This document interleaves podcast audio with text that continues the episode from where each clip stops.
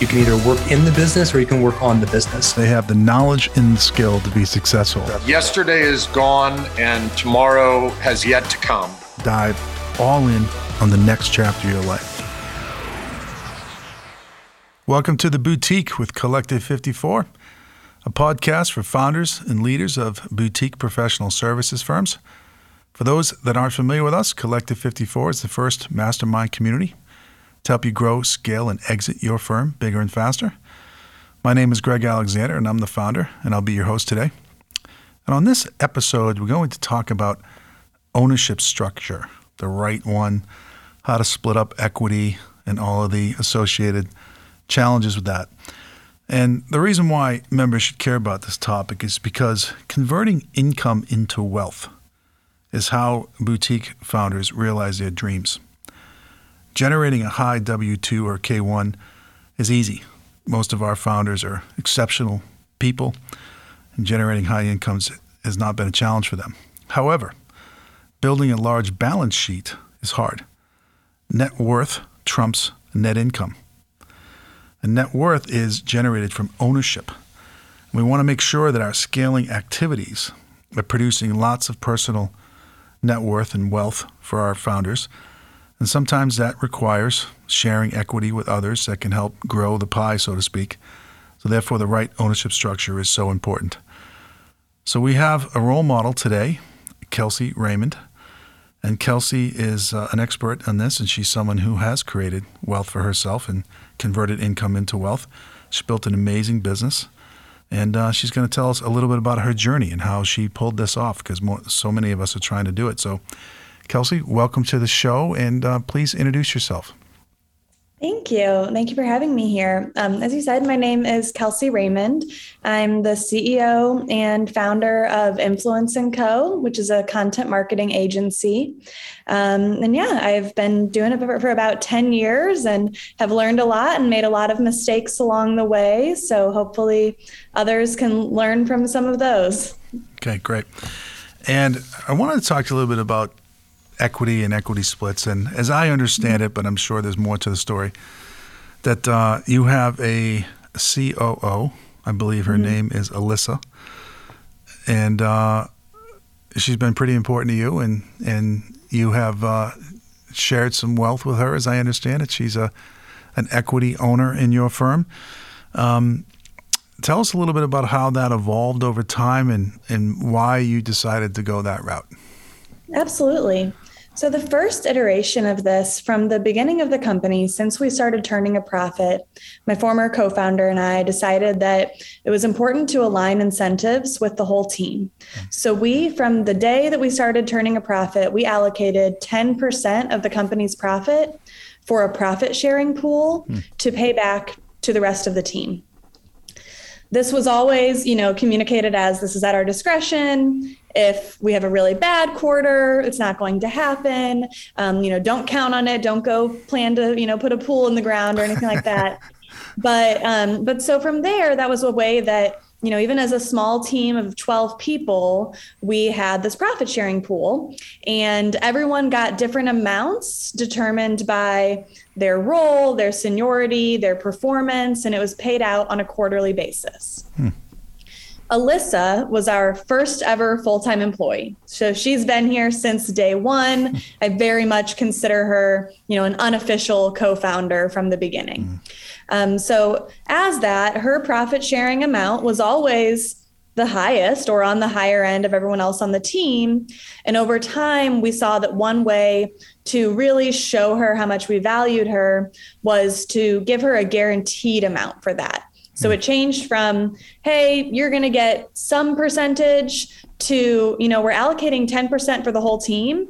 2% is just for you. Hmm. So you know every quarter you're going to be getting 2% of the profits.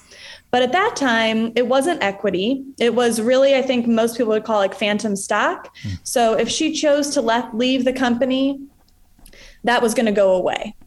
So I, I share this that is kind of a an evolution over time mm. of both Alyssa's role changing in the organization and really, you know, her stepping up more and more. I wanted to tie her in more and hmm. more as her role changed.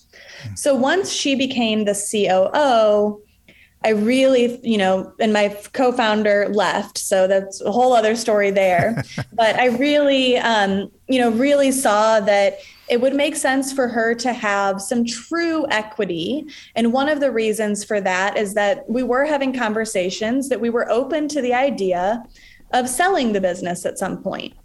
And based on her, the profit sharing structure that she had, she wouldn't have been included in any exit, any sale. Hmm. And so went to her and said, you know, I really would like for you to come in as an equity partner. You know, up until this point, we've just we've given you this 2%.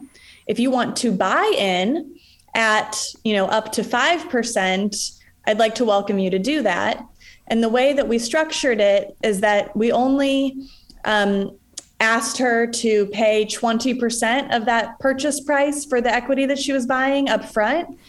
And then the rest was paid out of the um, proceeds of her distributions. Hmm. So that really allowed for her to have true equity in the company without having to come up with a bunch of money up front, um, but still having some skin in the game since you know I had brought a, a, lot to the table when we had got the loan and everything like that. Mm-hmm. So that's kind of the evolution over time. Um, and then we actually did end up selling February 4th. Um, Melissa and I are still running the company, so it's an interesting structure. Um, but with that, you know, her her return on what she invested to become a true equity partner she said is you know the best investment she's ever made times a thousand um, so it all it's all worked out really well and it made me really happy that you know that opportunity that made me more wealth with selling that business that she was really included in that because she's been so key and so integral to the organization yeah well, so first off, congratulations on your sale. We're very proud of you, you, And, and I hope it was everything you, you dreamed it to be. But I, I will say I'm glad you're still running the shop. Yeah. And uh, and it sounds like you're going to go on a journey. Did you sell it to a private equity firm? We did. Yeah. We did. Um, it's an interesting interesting structure, which I think is probably pretty standard. That you know, part of the value is in cash up front, but then part of it's an over an earnout, and part of it is enrolled equity. Yep. And so that's where you know Alyssa is still included in that as well. Yep. So that's you know rolling that into hopefully something a bigger pie in the future. Yeah. So your incentives remain to be aligned, and hopefully the mm-hmm. second bite of the apple is even bigger than the first bite of the apple, as they like to say. Mm-hmm. Um, Okay, so I, I loved the story on how it evolved over time and the vision that you had from the get go of aligning incentives and setting aside this profit sharing pool. And then when you decided that this one individual was worth buying in and having real equity, coming up with a creative creative financial structure to make that happen. Because sometimes when when members try to do that, they go to people and they make the offer, but the people don't have the money, and it exactly it, it's prohibitive, right? So coming, and I did that with my firm, and it worked out really well. Um, there are some challenges with that. I'm sure you uncovered. For example, you probably had to have a partnership agreement at that point that mm-hmm. that uh, you know governed what you can and cannot do because you now have a fiduciary responsibility to a, to another party. Mm-hmm. So you had to weigh all the headache of yep. doing this with the benefits. So, what was mm-hmm. kind of your pros and cons analysis there? Yeah, that's a great question. Um, I think the the biggest pros and cons analysis was replacing Alyssa. Yeah. Like I know, I, I think that she is absolutely capable to go out and start something of her own. Not even if it would just be a competitor, she could start any company. Yeah, she's incredible. And so knowing that she's going, she she knows her value enough that even if she loves working with me and we love, you know, everything that we're doing together, she knows that she could do something on her own.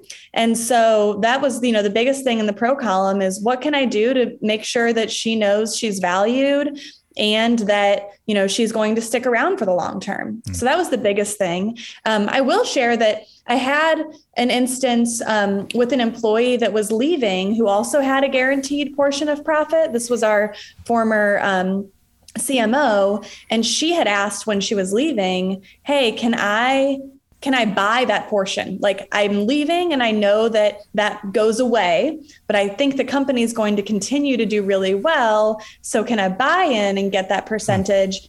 And the answer to that was no, because there wasn't value there to me because she wasn't remaining on. Right. And so with Alyssa, it really was looking at is this going to keep this person motivated and incentivized to stay with the company? And looking at you know if i knew that if we were going to sell someday i needed her in my court on that. I needed it to be something that she was excited about as well. And so having those incentives aligned for her on a potential sale was really really important to that as well. Yeah. What's so great about the story is that her investment and the equity she got as a result of that materialized.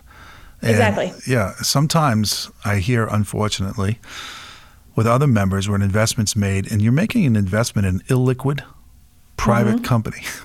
yep. So everything has to go right in order for that to get liquidated and it, and it turn into real money, which it did in this case, which is such a great example of that. Um, sometimes when private equity makes an investment in a firm like yours, they want, meaning the, the new investors, want a broader uh, set of owners. They mm-hmm. sometimes they set aside, for example, I don't know, maybe 10 to 20 percent of the equity in stock options, and they want to spread ownership across instead of just you and Alyssa, maybe you, Alyssa, and three or four others. Did that mm-hmm. happen in this case? It didn't. Um, the conversation that we did have is that they are creating a liquidity pool, mm. a liquidity bonus pool um, for when the that second bite of the apple, when it, the entity as a whole, because we're rolled up with a few other agencies now, sells again, they've asked me to identify a few other people in the organization that I think are other, other people that we really want to make sure are incentivized to stay, that they see that same vision, and that they would be included in that liquidity bonus pool. That though is different than equity because they would have to be remaining at the organization during that time frame for that to materialize for yeah. them. Okay, I see. So they were, they are aligning incentives. They're doing it with a liquidity bonus pool as opposed to the stock option, which sometimes happens. Yeah. But I'm I'm glad to hear that they did that. You know, you mentioned something about your CMO and mm-hmm. her wanting to buy her phantom stock, but then leave, and you had the wisdom not to do that when I see people doing that, they create this thing called dead equity. Mm-hmm. And dead equity is when somebody owns a piece of your firm, but they don't work there. So they're really yep. not creating any equity. And when you go to sell the firm down the road, it becomes a real problem because somebody says, mm-hmm. okay, I'm paying this amount of money for this piece of equity, but there's no there's no one behind it. Yep. Um, did you get lucky there? Did somebody give you that advice? Have you know? How did you know enough not to do that? Yeah. Um, I'm trying to think. I think the biggest thing for me, because this I respect the heck out of this per, this woman that asked. Um, the biggest thing for me though was also kind of creating a precedent mm. um, for if I said yes to that, we had other people that were involved in profit sharing that may also want to buy in. I'd have to have a really good reason to tell them no if they were still with the company and I let someone buy in who's not with the company. So I think that was a big case of it is thinking through, you know, doing this for one person on our leadership team. Anything that has anything to do around compensation, equity, ownership, I assume that everyone else knows everyone else's business. Yeah. Because I think that's the only way you can make smart decisions is if I assume that if I tell her yes, she's going to go tell every single other person on the team, which she wouldn't have. But if I make that assumption, then I can make the decision through that framework of would I be willing to do this for every person that asks? And if the answer is no, then I need to be really careful about setting that precedent. Where with Alyssa, she was the first employee on the team. I think many people probably assumed she was an owner, even when mm. she wasn't. And so telling the team the why behind Alyssa's the only one mm. that was given that opportunity was a very easy explanation and something that I knew I could stand behind. Yeah. And, and they were probably happy for her. Absolutely. They yeah. were excited because I think, you know, they also saw that as great. Alyssa's not going anywhere and we don't want her to. yeah, exactly. When you were selling the equity to Alyssa, how did you put a price on it? Yeah. So um, this is going to be i'm going to try to tell the short version but um, interest what made this even more interesting is that i started the company with two founders back in 2011 two other co-founders one of the co-founders owned a basically what turned into a private equity firm. It wasn't a private equity firm at the time. It was kind of like an incubator. It was a very unique model. Um, and so he brought all of the money to the table. Myself and the other co founder were the ones executing.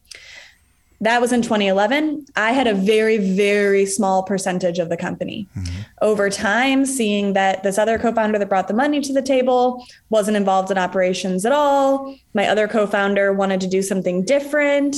It seemed like the timing was right for me to buy both of them out. So I bought both of them out in 2018. Hmm. Alyssa bought in in 2020. So what we were able to do is I said, you know, I would feel comfortable giving you the same deal that I got. So let's look at the multiple that I bought it on of EBITDA and apply that to our last trailing 12 months EBITDA mm. and use that same multiple. So we both agreed that was a fair way to do it because it was basically the same that I bought in at as far as the multiple. Um, and she thought it was a really fair deal as well. Yeah. Very good.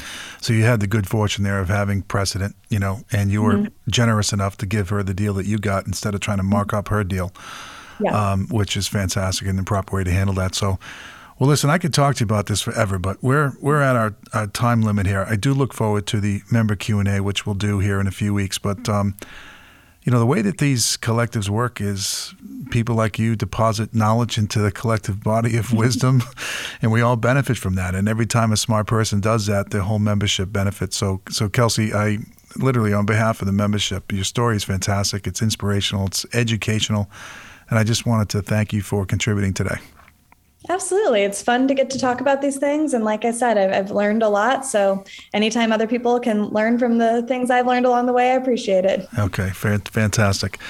Okay, and for those that are listening, if you want to know more about this subject and, and others like it, pick up a copy of the book, The Boutique How to Start, Scale, and Sell a Pro Serve Firm. And uh, if you're not a member and you're listening to this and, and you want to meet brilliant people like Kelsey and hear these types of stories, uh, consider joining our mastermind community which you can find at collective54.com. Thanks again. Have a good rest of your day.